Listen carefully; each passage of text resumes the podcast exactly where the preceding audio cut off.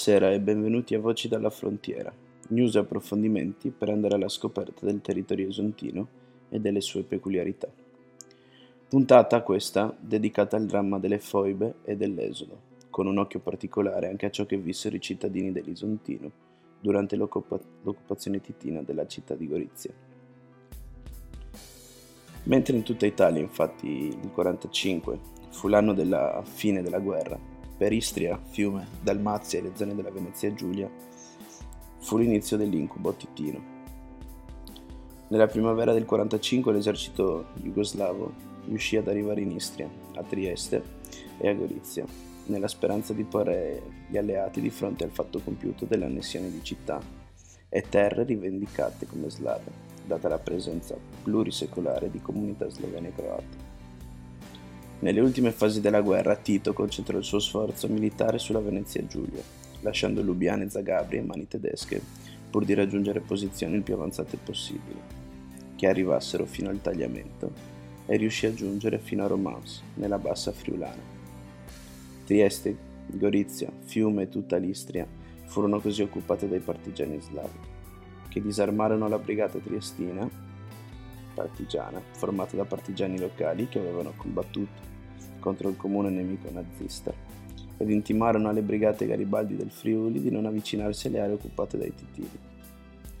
Il primo maggio 1945 i partigiani di Tito riuscirono, dopo un'affannosa marcia forzata, ad entrare a Gorizia e a Trieste, prima delle truppe alleate.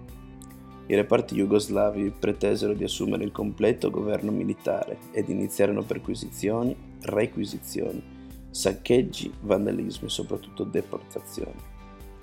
Il periodo dell'occupazione titina, dal 2 maggio al 12 giugno 1945, vide la costruzione nella Venezia Giulia della Slovenska Primoria, cioè del litorale sloveno, che aveva come capoluogo Trieste e comprendeva anche il circondario di Gorizia, diviso in 16 distretti e composto anche dai comuni di Cividale, Tarvisio e Tarcento, considerati slavofoni.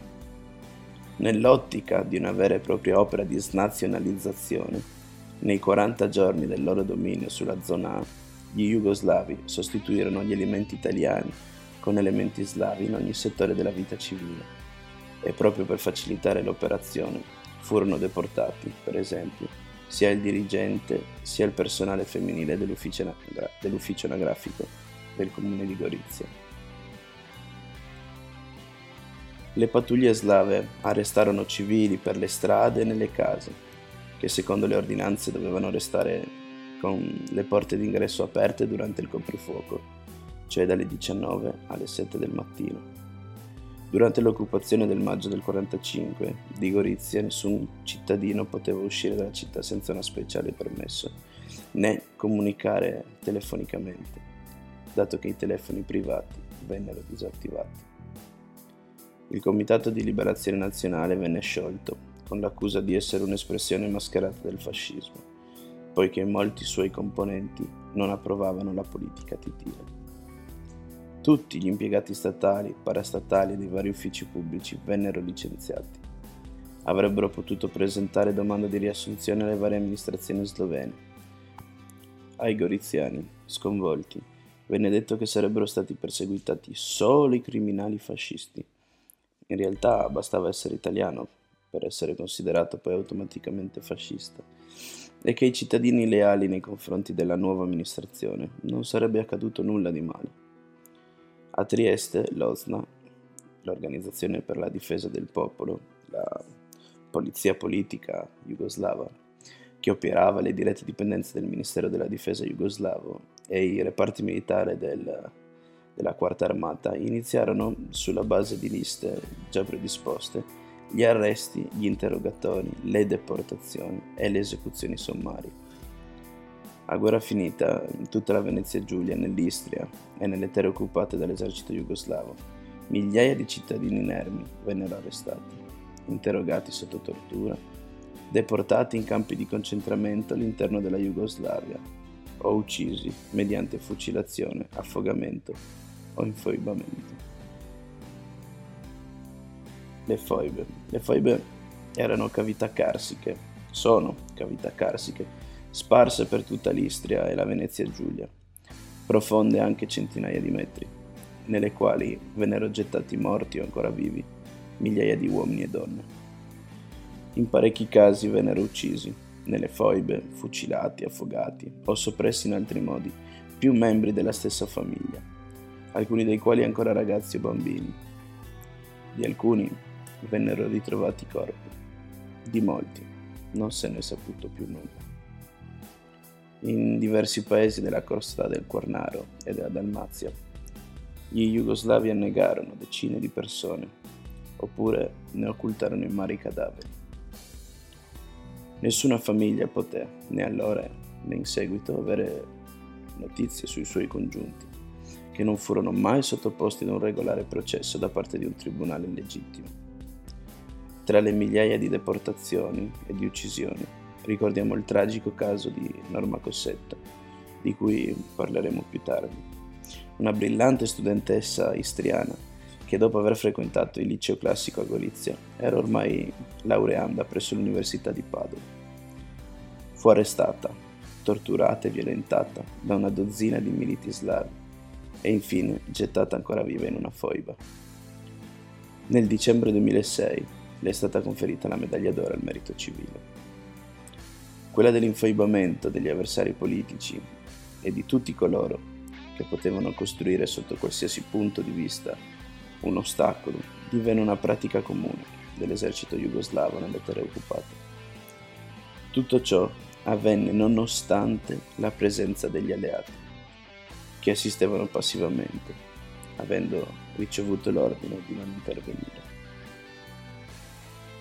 La vera causa che spinse Tito ad ordinare queste violenze sistematiche fu la volontà di imporre con la forza uno Stato ispirato all'ideologia marxista-leninista, attraverso un fantomatico movimento di liberazione rivoluzionario che sfruttava anche il nazionalismo sloveno e croato.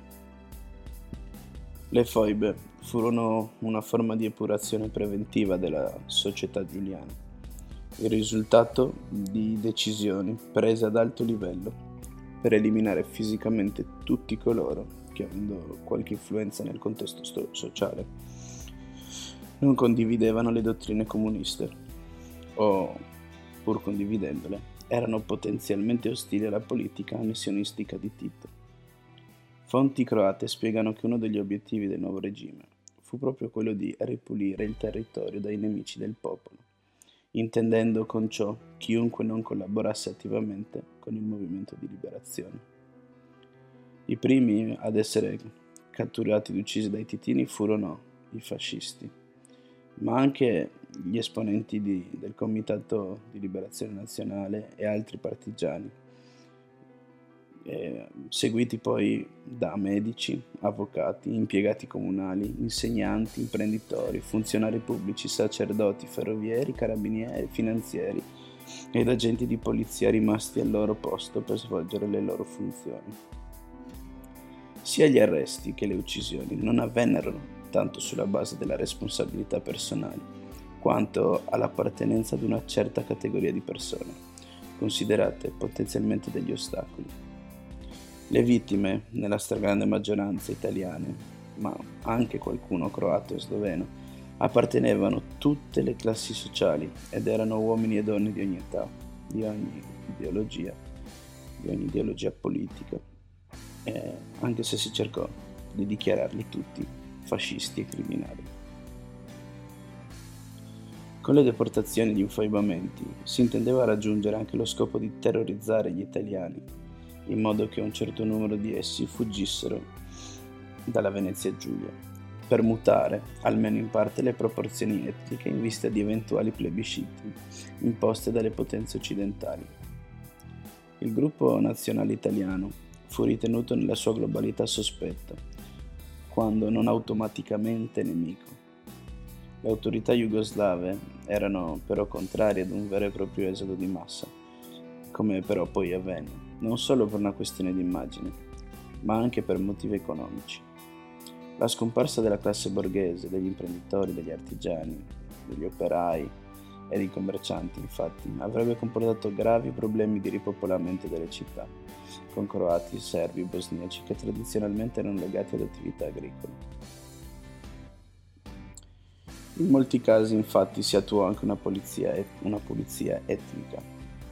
Appena nel mese di luglio 1945 divenne di pubblico dominio la notizia che gli alleati avevano individuato nella foiba di Basovizza, in mezzo a rifiuti e residuati bellici, resti umani devastati da bombe a mano.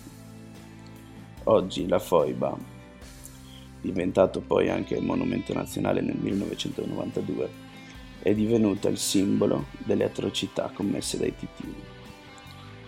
Per tracciare i nuovi confini tra Italia e Jugoslavia, Stati Uniti, Unione Sovietica, Francia e Inghilterra, cioè le quattro grandi potenze che avevano vinto il secondo conflitto, costituirono, costituirono un'apposita commissione che decise di lasciare Parigi per visitare la nostra regione e verificare la situazione.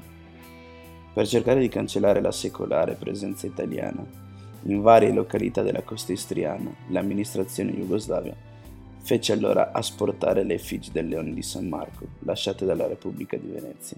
Modificò i cognomi italiani, alterandoli persino sulle lapidi di qualche cimitero. Distribuì nuove carte d'identità e prelevò registri anagrafici e parrocchiali, in modo da ostacolare la ricerca della verità. Nella Venezia Giulia, gli sloveni e i croati, informati in anticipo dai russi sugli spostamenti della commissione, prepararono manifestazioni a favore della Jugoslavia, mobilitando migliaia di sloveni fatti giungere da chilometri di distanza, in modo da convincere i delegati che la popolazione voleva l'annessione alla Jugoslavia. D'altra parte, sia a Gorizia che a Trieste e a Monfalcone, vi erano comunisti filo-jugoslavi che erano pronti ad accettare l'annessione come un'opportunità per cominciare una nuova vita all'interno di uno Stato socialista. Questa è l'introduzione di oggi e lasciamo spazio adesso ad un intervallo musicale, ci risentiamo tra poco.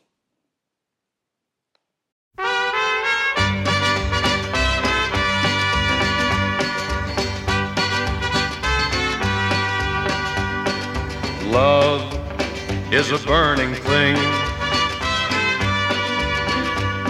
and it makes a fiery ring. Bound by wild desire,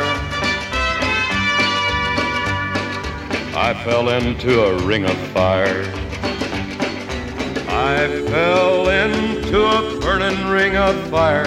I went down, down, down, and the flames went higher, and it burns, burns, burns. The ring of fire, the ring of fire.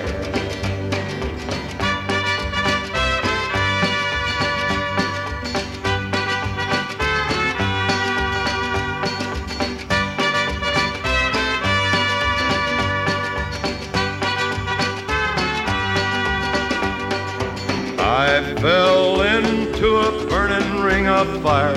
I went down, down, down, and the flames went higher. And it burns, burns, burns. The ring of fire, the ring of fire. The taste of love is sweet. When hearts like ours meet.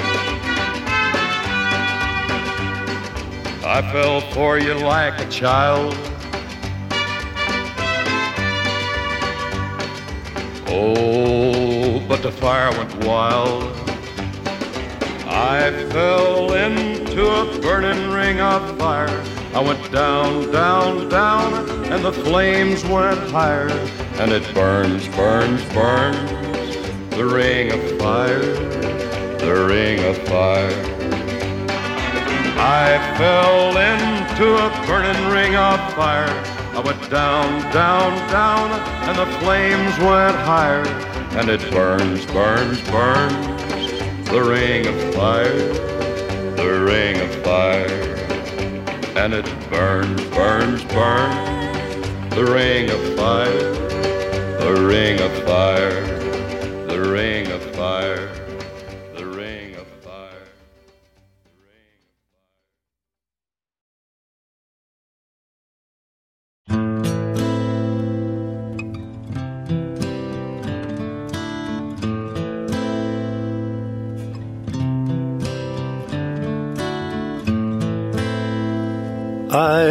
Myself today to see if I still feel. I focus on the pain, the only thing that's real. The needle tears a hole, the old familiar sting. Try to kill it all away, but I remember everything. What have I become? My sweetest friend. Everyone I know goes away in the. And you could have it all. My empire of dirt. I will let you down.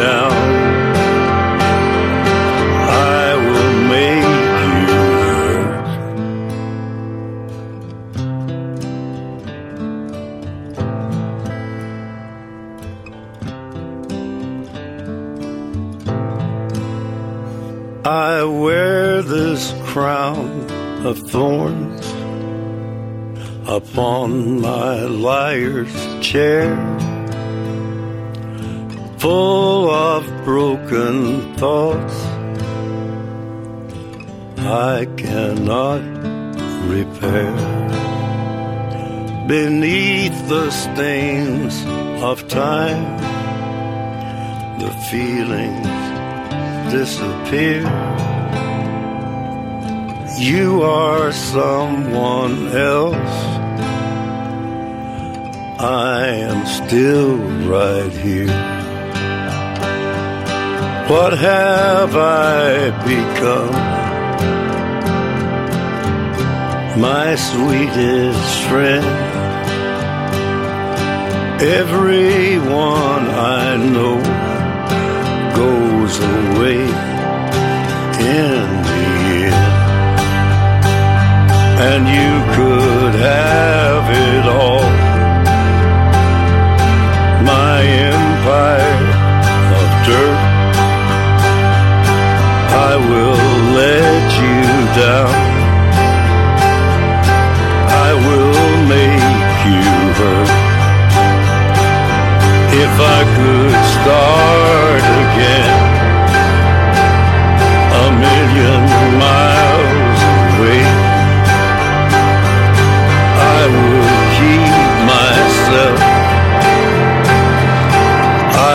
would find a way.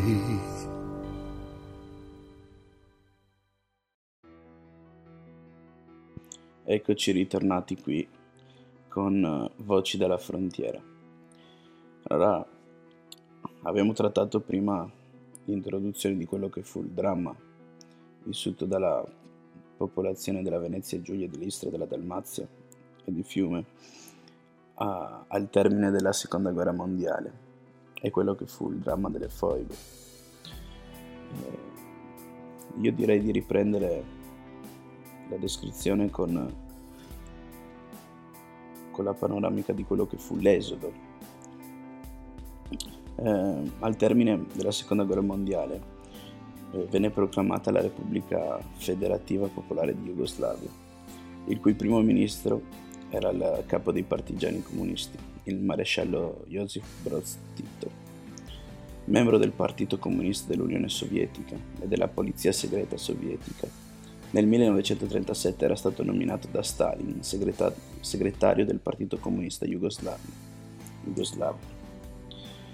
Dal 1953 fino alla morte, egli divenne presidente della Repubblica ed avviò riforme sociali ed economiche profonde e radicali, insta- instaurando un governo modellato su quello sovietico nazionalizzazione delle attività economiche, collettivizzazione delle terre, piano economico quinquennale, ateismo, abolizione della libertà sia di espressione che di pensiero ed imposizione di un regime totalitario in una società ancora piuttosto arretrata, patriarcale e rurale, in cui la classe operaia non era molto rappresentata.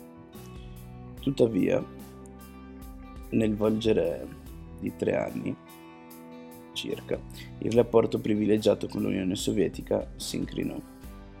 Dopo il Trattato di pace di Parigi del 10 febbraio del 1947, la Venezia Giulia e l'Istria si trovarono separate dal resto d'Italia, occupate dalle truppe dell'Armata Popolare Jugoslava.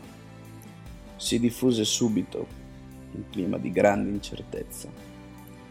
Circa 500.000 persone, passate sotto l'amministrazione dello Stato jugoslavo, dovettero decidere se restare a vivere in quella zona oppure abbandonare le proprie case per trasferirsi oltre confine o emigrare in qualche altro paese occidentale. E la maggioranza scelse di andarsene.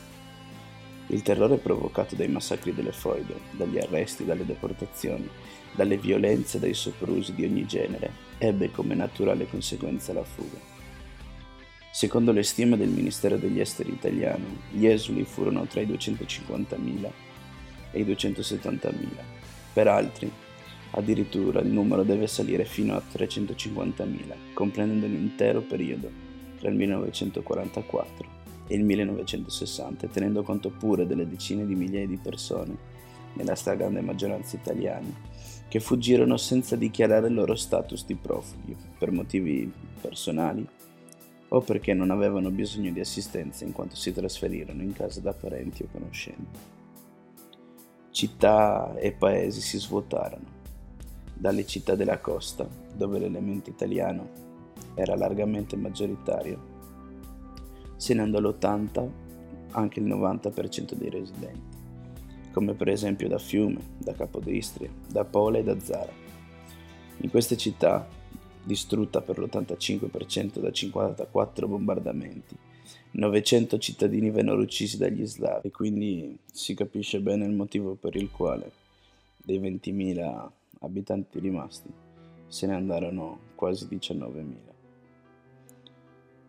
Per comprendere lo stato d'animo dei polesani è necessario ricordare che il 18 agosto 1946 a seguito dello scoppio di 9 tonnellate di esplosivo fatto esplodere deliberatamente. Morirono sulla spiaggia di Vergarolla circa 80 bagnanti, tra i quali molti bambini e ragazzi, accorsi per trascorrere una giornata al mare e assistere alle gare organizzate dalla società di canotaggio Pietrasiule. I palesani interpretarono la strage di Vergarolla come un ulteriore terribile atto intimidatorio per costringere gli italiani ad andarsene e ad abbandonare in massa la città. Gli esuli dovettero abbandonare le loro case e i loro averi sotto il controllo dei partigiani e delle autorità slave. In molti casi poterono portare con sé soltanto 5 kg di indumenti e 5.000 lire. La paura per l'incolumità personale sotto il nuovo regime, infatti, si assu- o si assumeva un comportamento in linea con l'ideologia comunista, oppure si diventava oggetto di intimidazione e soprusi, quando non si rischiava addirittura di essere incarcerati o deportati o di finire nelle foibe in quanto potenziali oppositori del regime.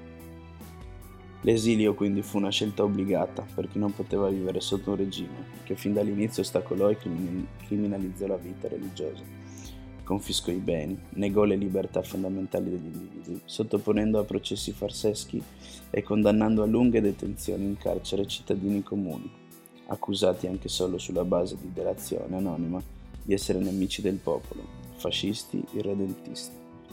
Altri ancora vennero sottoposti a processo e condannati per aver cercato la fuga oltre confine, o furono uccisi mentre cercavano di scappare, come accade a 12 ragazzi strani nel 1949, dopo quattro anni dalla fine della guerra.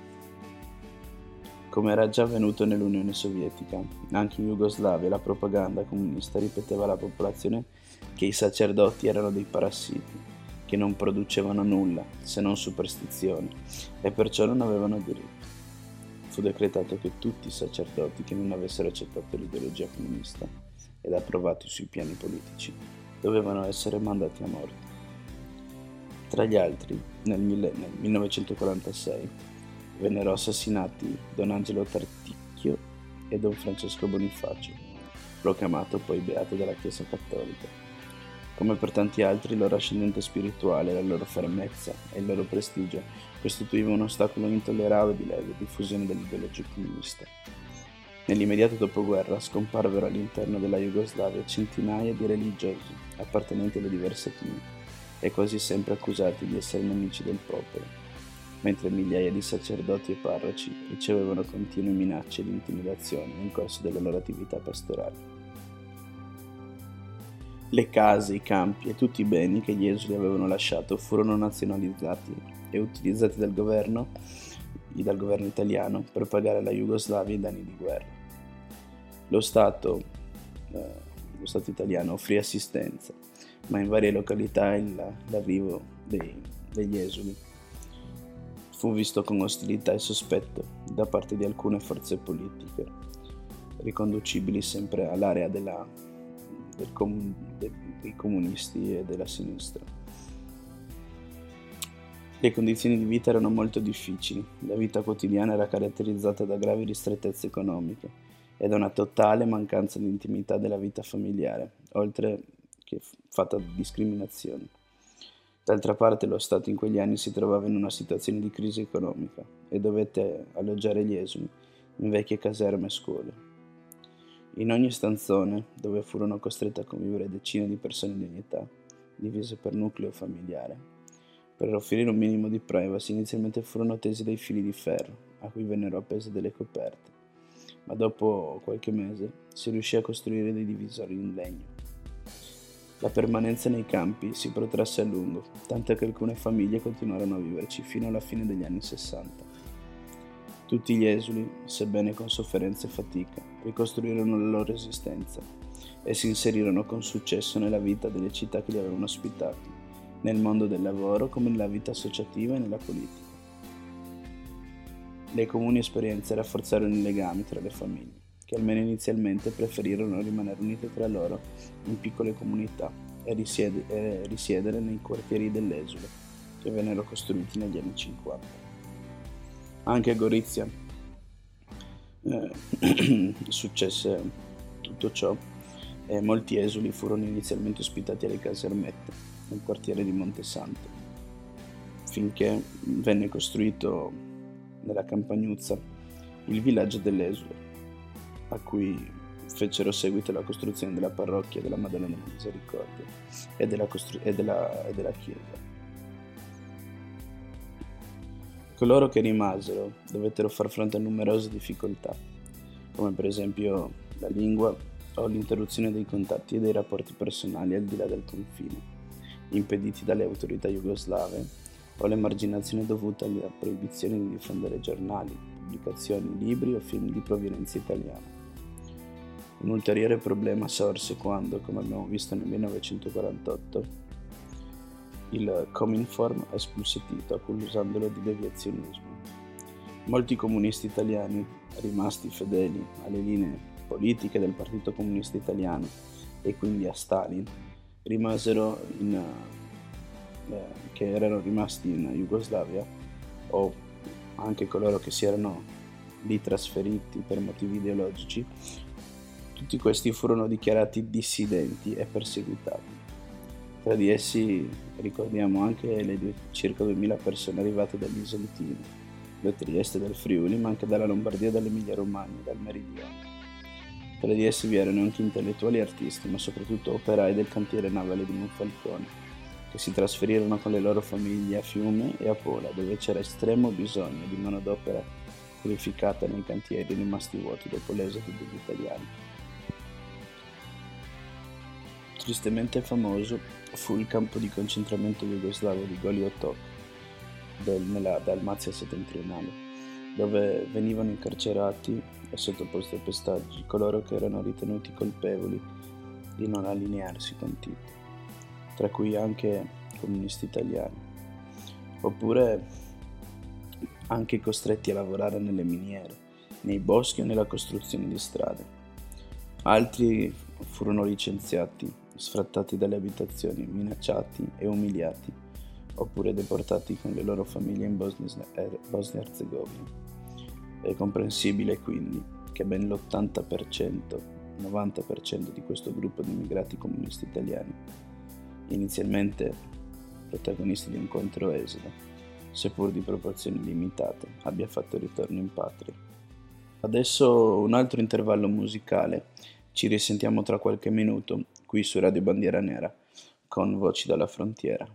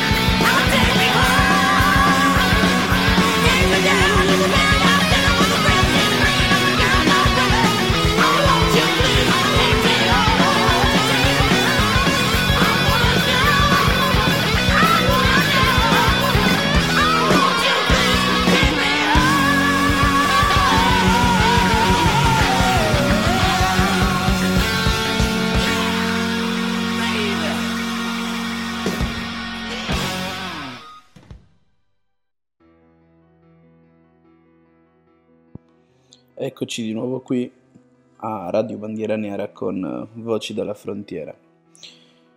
Allora, ci eravamo lasciati con questa descrizione dell'esodo e Gorizia quindi, come abbiamo visto, fu centro nevralgico eh, di questo dramma e mh, tristemente famosi sono anche le deportazioni di Gorizia le quali seguirono l'occupazione militare della città da parte dei partigiani del nono corpus sloveno, toccando l'apice tra il 2 e il 20 maggio 1945, a sequen- seconda guerra mondiale ormai conclusa.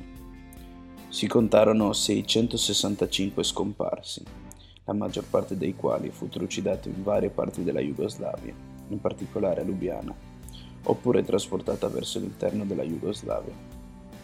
Gorizia costituì quindi, negli ultimi mesi della Seconda Guerra Mondiale, assieme a Trieste, uno dei principali obiettivi per l'esercito jugoslavo, che intendeva reclamare l'intera Venezia Giulia al tavolo della pace. Tito voleva anticipare l'avanzata da ovest delle truppe alleate, ponendole di fronte, di fronte al fatto compiuto. I primi reparti jugoslavi si avvicinarono alla periferia il 1 maggio 1945, ma la città fu occup- occupata completamente il giorno successivo, dando inizio a un periodo di governo militare jugoslavo durante circa 40 giorni. È ricordato ancora oggi, con particolare timore e, e disperazione dai cittadini goriziani. Fin dai primissimi giorni di occupazione, i partigiani jugoslavi guidati dal comandante sloveno Franco Pregeli, il boia di Gorizia, iniziarono un'opera di epurazione non solo degli elementi considerati collusi col precedente regime, ma anche di persone espressamente o anche solo potenzialmente contrarie all'annessione della città alla Jugoslavia. Tale epurazione, che toccò l'apice fra il 2 e il 20 maggio, come 45, come detto, si manifestò con un vero e proprio rastrellamento e con la deportazione. E un certo numero di persone venne soppresso immediatamente. Le stesse fonti, poi anche jugoslave, segnala, segnalano svariati casi di arbitrarietà nell'uso della forza arresti senza motivo, omicidi indiscriminati e perfino saccheggio di beni e denaro. Nel 1985 la città di Gorizia, nel 40 anniversario, ha dedicato a questo tragico episodio un monumento collocato all'interno del Parco della Rimembranza, dove sono elencati i nomi di, 60, di 665 persone deportate e uccise dagli jugoslavi a guerra già conclusa.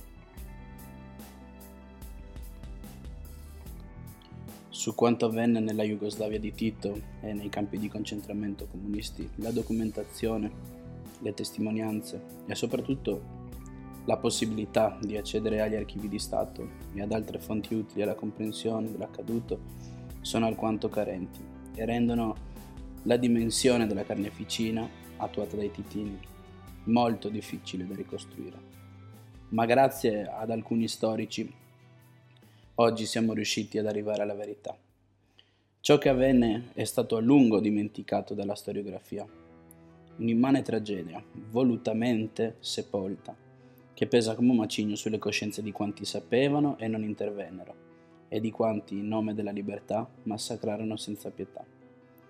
Nei campi di concentramento comunisti jugoslavi vennero deportate e persero la vita migliaia di persone, militari e civili. Fu un'immensa tragedia. Fra i campi di concentramento jugoslavi ricordiamo Borovnica, Ajdušina, Skofja Loka, Maribor, Goliotok e Svetogorgur.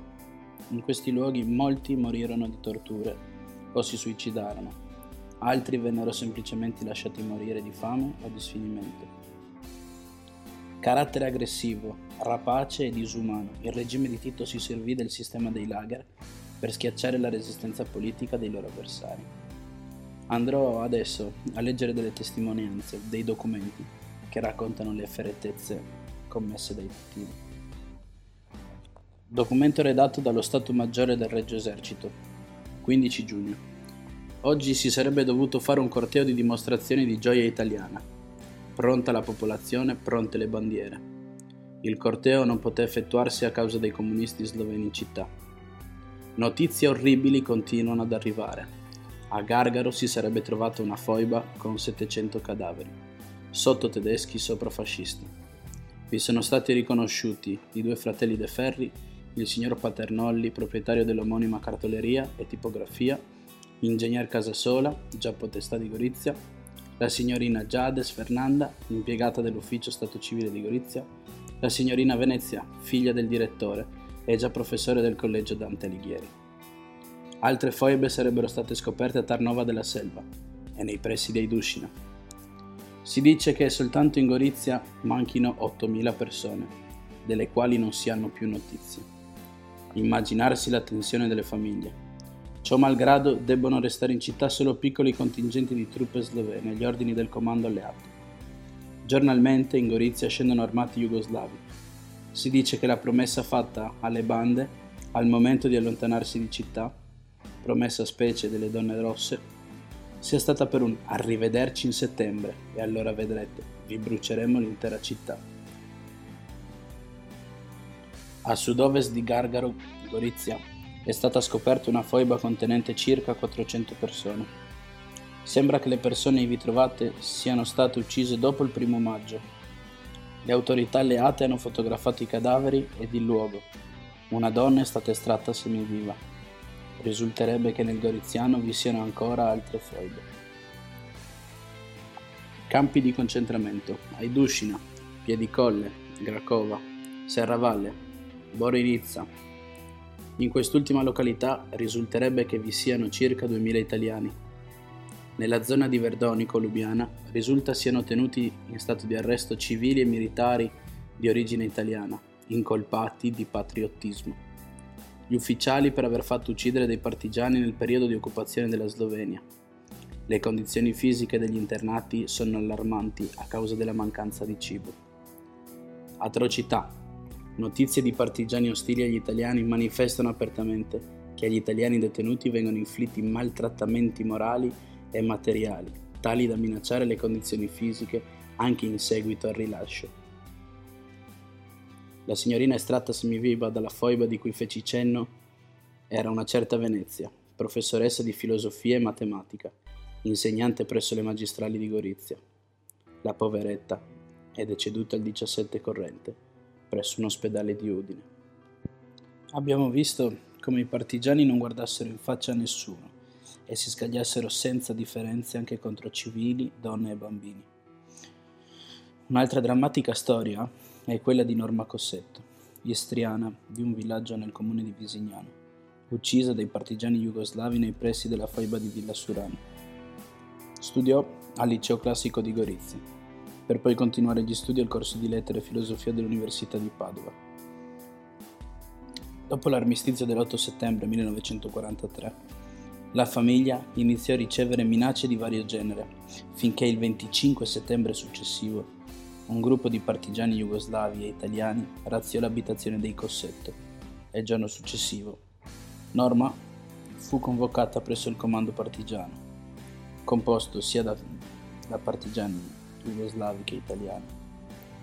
Lì la studentessa fu invitata ad entrare nel movimento partigiano, ma ella oppose un netto rifiuto e rifiutò anche di rinnegare la sua adesione al fascismo. L'indomani Norma Cossetto fu arrestata e condotta nell'ex caserma della Guardia di Finanza di Parenzo. Qualche giorno dopo fu traspor- trasportata ad Antignana presso una scuola adattata a carcere assieme ad altri detenuti. Lì fu tenuta separata dagli altri prigionieri e sottoposta a sevizie e stupri dei suoi carcerieri, che abusarono di lei mentre veniva tenuta legata su un tavolo, prima di toglierle la vita e di gettarla in una foiba. Il 13 ottobre del 43 a San Domenico i tedeschi, i quali, su richiesta della sorella Licia, catturarono alcuni partigiani che raccontarono la sua tragica fine e quella di suo padre il 10 dicembre del 43 i vigili del fuoco di Pola recuperarono la sua salma. era caduta supina, nuda, con le braccia legate con il filo di ferro, su un cumulo di altri cadaveri aggrovigliati. Aveva ambedue i seni pugnalati ed altre parti del corpo sfregiate. Emanuele Cossetto, che identificò la nipote Norma, riconobbe sul suo corpo varie ferite di armi da taglio. Altrettanto riscontrò sui cadaveri degli altri. Norma aveva le mani legate in avanti, mentre le altre vittime erano state legate dietro. Da prigionieri partigiani, presi in seguito dai militari italiani istriani, si seppe che Norma, durante la prigionia, venne violentata da molti. La salma di Norma fu composta nella piccola cappella mortuaria del cimitero di Castelliera. Dei suoi 17 torturatori, 6 furono arrestati e obbligati a passare l'ultima notte della loro vita nella cappella mortuaria del locale cimitero per vegliare la salma, composta al centro di quel corpo che essi avevano seviziato 67 giorni prima, nell'attesa angosciosa della morte certa.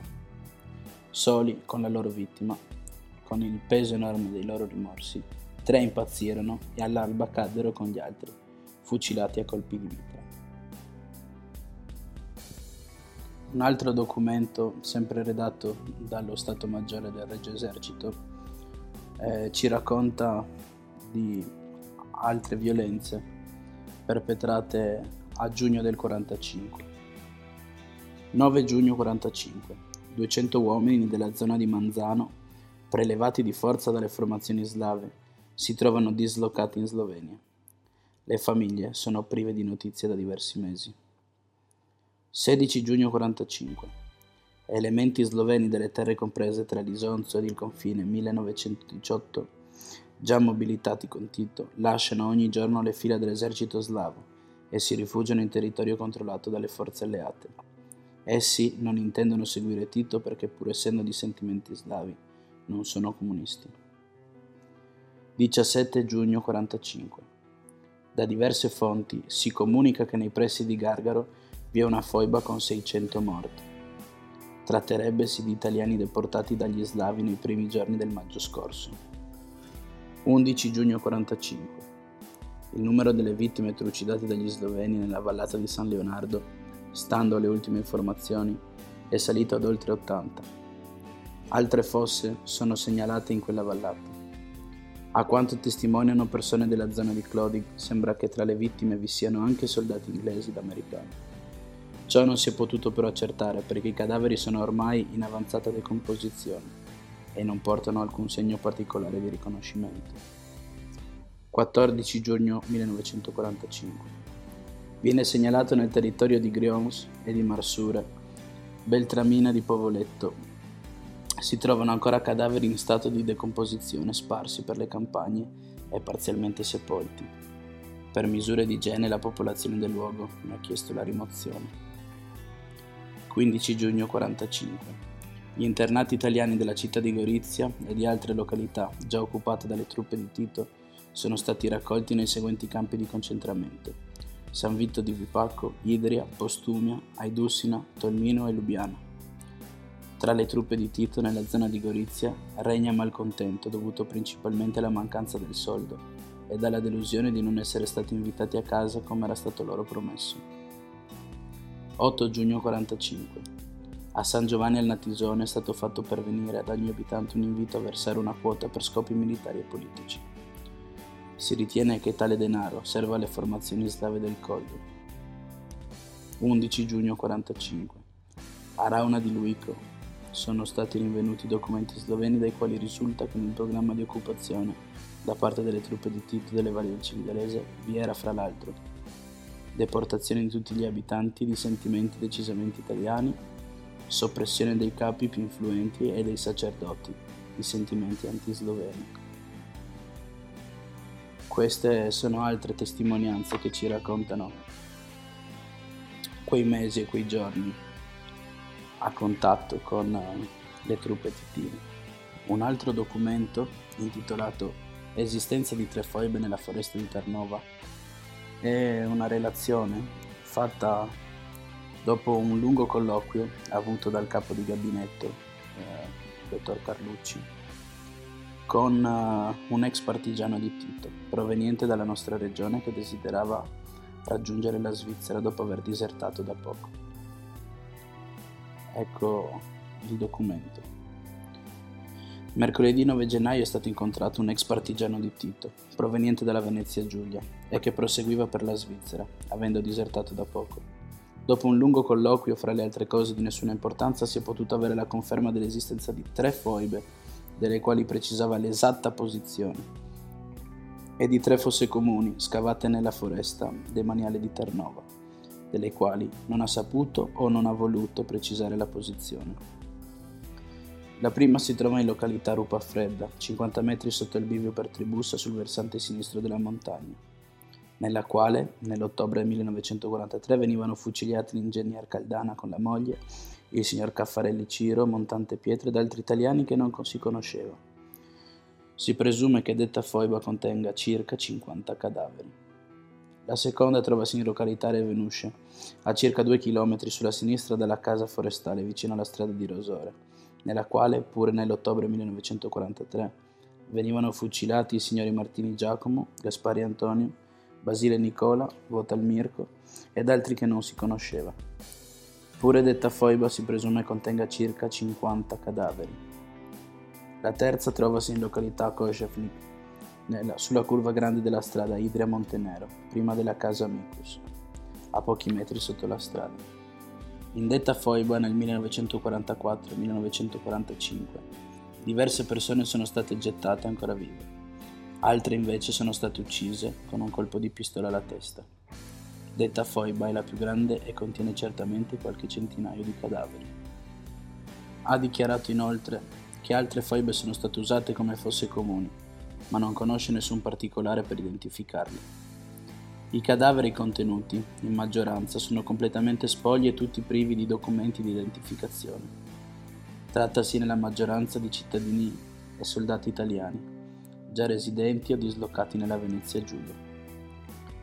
Nella foresta demaniale di Ternova, questo dalla voce che circolava fra partigiani, sono state scavate tre grandi fossi comuni e quasi tutti i deportati della provincia di Gorizia e di Trieste sono stati colà soppressi.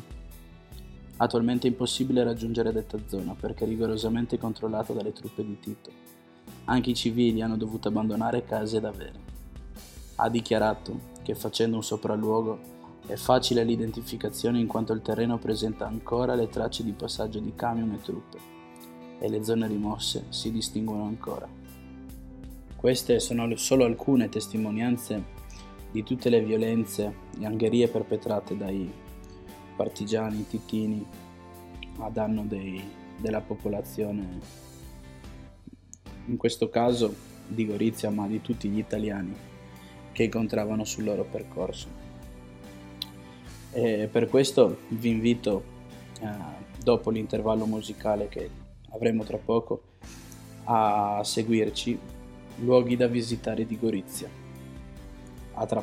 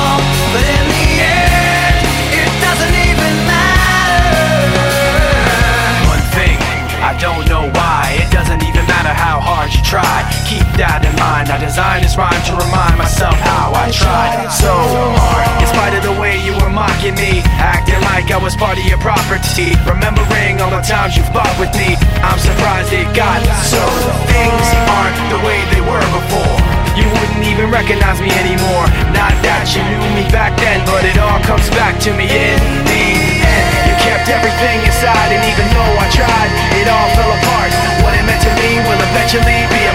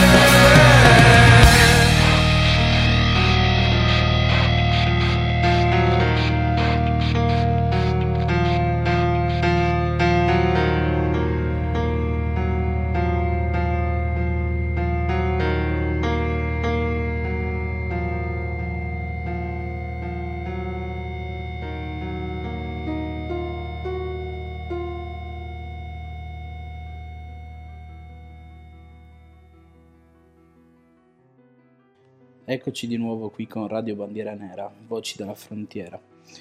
Allora, il luogo che vi consiglio di visitare in conclusione di questa puntata è il Parco della Rimembranza, un parco pubblico di Gorizia posto a breve distanza dal centro cittadino, anzi potremmo anche dire in centro cittadino. E fu realizzato nel 1923 in memoria dei volontari goriziani che sfidando l'Austria si arruolarono all'esercito italiano e caddero nella prima guerra mondiale.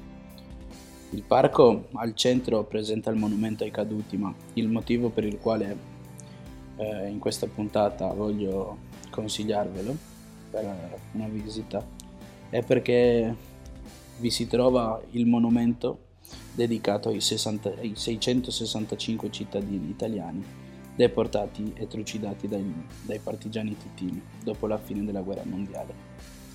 E proprio lì, proprio in questo parco, eh, tra poche ore, eh, questa sera alle ore 20, eh, il movimento Casa Pound Italia eh, si ritroverà per una fiaccolata in memoria di tutte queste persone che hanno sofferto.